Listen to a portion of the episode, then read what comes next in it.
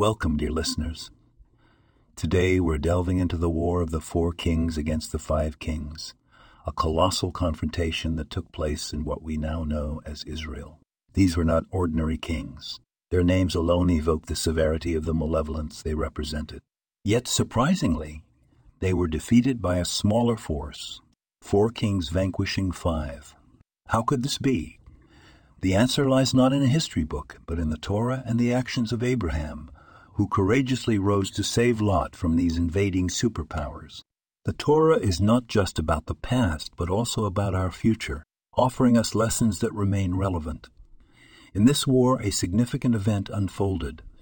The kings of Sodom and Amorah, swallowed by the pits like quicksand, demonstrated the divine intervention of miracles in the world. This was not a random occurrence, but a divine design to lend credibility to miracles. Moreover, the war also witnessed the kidnapping of Lot. Without any hesitation, Abraham stood up against the four superpowers to rescue Lot, showcasing his bravery and leadership.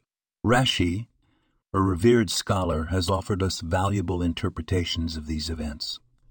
When he provides a second interpretation, it's because the first one doesn't tell the entire story. We need multiple perspectives to fully comprehend the simple interpretation.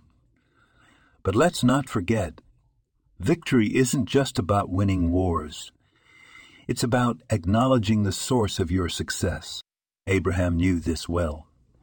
After his triumph, he thanked God through charity, setting a precedent for us all.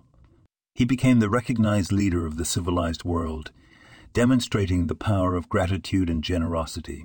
In summary, the Torah teaches us to make 100 blessings every day, a reminder of our obligation to express gratitude, just as Abraham did. Thank you for joining us on this journey through history, faith, and the power of gratitude. This podcast was produced and sponsored by Daniel Aronoff